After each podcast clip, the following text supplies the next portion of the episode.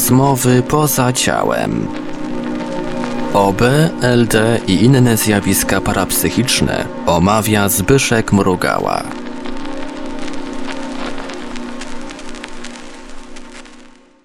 Witam Państwa w drugiej audycji portalu Infra. Audycji o ciałkach i zjawiskach paranormalnych. Dzisiaj chciałbym Państwu opowiedzieć pewną przygodę, którą doświadczyłem parę lat temu. Był to moment w moim życiu, którym po raz pierwszy yy, udało mi się dostroić, czy można by powiedzieć, spotkać osobę, która zmarła. Dziwna rzecz, wiadomo, że prawie wszyscy uważają, że jest to niemożliwe, a część z nas nawet jest przekonana, że jest to bardzo niebezpieczne i może spowodować zaburzenia psychiczne. Konsekwencje tego może, mogą być nieobliczalne. Siedząc w grupie ludzi, kilkudziesięciu osób, postanowiłem się skontaktować z jakąś osobą zmarłą. Nie wiedząc, że sąsiadom zdarzyła się pewna tragedia w rodzinie, poprosiłem opiekuna, ewentualnie gdyby się przy mnie jakiś znalazł, że chciałbym pomóc komuś, jakiejś osobie zmarłej, chciałbym ją spotkać i po prostu ją odprowadzić. Co zrobiłem? Usiadłem wygodnie na krześle, troszeczkę się zagapiłem, zasnąłem, przysnąłem i w tym momencie znalazłem się w mojej pracowni rzeźbiarskiej z liceum.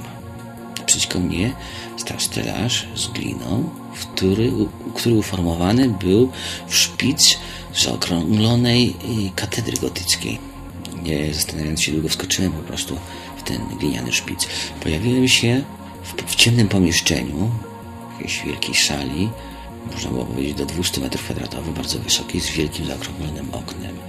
No i trochę się dziwiąc, zastanawiałem się, czy jakiegoś ducha tu spotka. No i tak mówię, halo, halo, jest jakiś duch?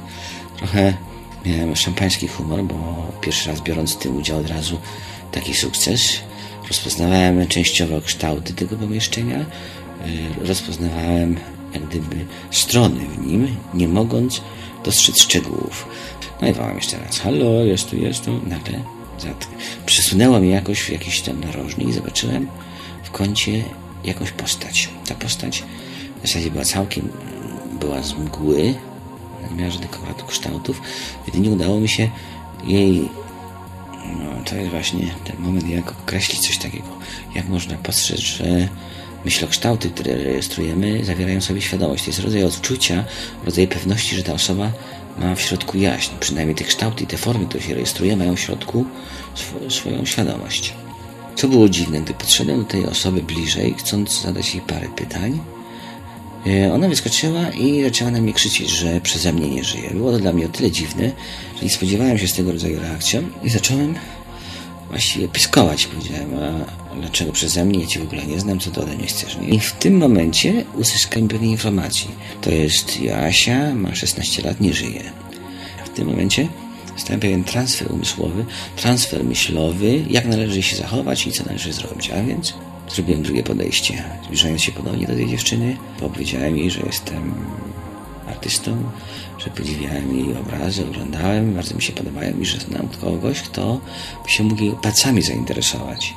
Nie wiem, skąd mi to do głowy przyszło, bo nie wiedziałem też przecież dokładnie, czy ona jakieś prace ma i obrazy. Jednym słowem, pojawiła mi się natychmiast w ręce komórka, zadzwoniłem i o dziwo, co się stało. Dziewczyna się uspokoiła, zainteresowana tym. W ścianie, z której ze stron, zrobił się potężny otwór ze światłem i do, środku, do środka tego ciemnego pomieszczenia weszła jej mama. Co było dziwne, jej mama, wiem, że siedziała w rzeczywistości obok mnie na krześle, a więc ona nie, nie, powinna tu przyjść. Tym bardziej, że ona żyje i robiła sobie jakieś swoje inne eksperymenty. Co było ciekawe, dziewczyna rzuciła się jej w ramiona i one razem wspólnie odeszły w stronę tego światła. W ten sposób historia się zakończyła. Powróciłem do ciała, cknąłem się trochę i tak pytam się delikatnie moich sąsiadów, czy mają córkę. Okazało się, że rzeczywiście mają córkę. Ich córka nazywa się Joasia i nie żyje, popełniła samobójstwo. Wyobraźcie sobie, jak ja zrobiłem oczy i ta rodzina gdy złożyłem relację tego, tego spotkania. To było coś, co tak mnie zaskoczyło, tak mnie zdziwiło, że można w ogóle coś wyśnić sobie, wyśnić jakąś przygodę taką, która nie wygląda ani na prawdziwą, ani na realną, jest mrzonką jakąś, jest na pograniczu odzyskiwania świadomości jak w OB, a częściowym yy, zwykłym śnieniem, jakie nam się ciągle w nocy zdarza. Zostało tylko zaprogramowane przeze mnie, wyraziłem jakieś życzenie, że chcę kogoś spotkać, chcę komuś pomóc. Tym zastanawiająca w tym jest rola i znaczenie naszej wyobraźni. Niby coś zwykłego, umożliwiającego przewidzieć następstwa, wyciągnąć wnioski, a jednocześnie jest czymś mistycznym, czymś otwierającym przed nami nowe wymiary, przestrzenie, do których nie mamy na co dzień wglądu. Nasza rzeczywistość wydaje mi się jeszcze bardziej niezrozumiała, gdy przypomnę sobie pewne zdarzenie ze zlotu OB. Trzy osoby widziały mianowicie mojego przyjaciela śpiącego z małą głową i to przez dwie kolejne noce. Nie zwrócilibyśmy zbytnio uwagi na tą przedziwną anomalię, gdyby nie to, że w tej właśnie nocy obudziłem się i odzyskałem świadomość poza ciałem. Kolega okrutnie chrapał, więc rzuciłem niego poduszką. Nie podziałało i chrapał nadal. No, będzie na mnie bo znany jestem z chlapania, a, a cały ten hałas ciągnął się z mojego rogu pokoju. Więc uniosłem się w powietrzu, nie orientując, już jestem już poza ciałem i wpłynąłem w kolegę. Właściwie to nie miałem wyboru, mnie wciągnęło jakaś, jakaś magnetyczna siła, wciągnęła mnie w niego. Jak tam było? No, było w miarę ciemno. Nic tam nie było, nie miałem żadnych spostrzeżeń, słowem gdzieś utknąłem w jakiejś, jakiejś dziurze, nie potrafiąc z niej wyjść. Porozglądałem się trochę, dziwiąc doznaniem utraciłem powoli świadomość. Zasnąłem, chyba zasnąłem w nim. Zastanawialiśmy się potem, dlaczego on podebrał mi tą głowę, a byli świadkowie, stwierdziliśmy wszyscy żartobliwie, bo, bo po prostu chrapał.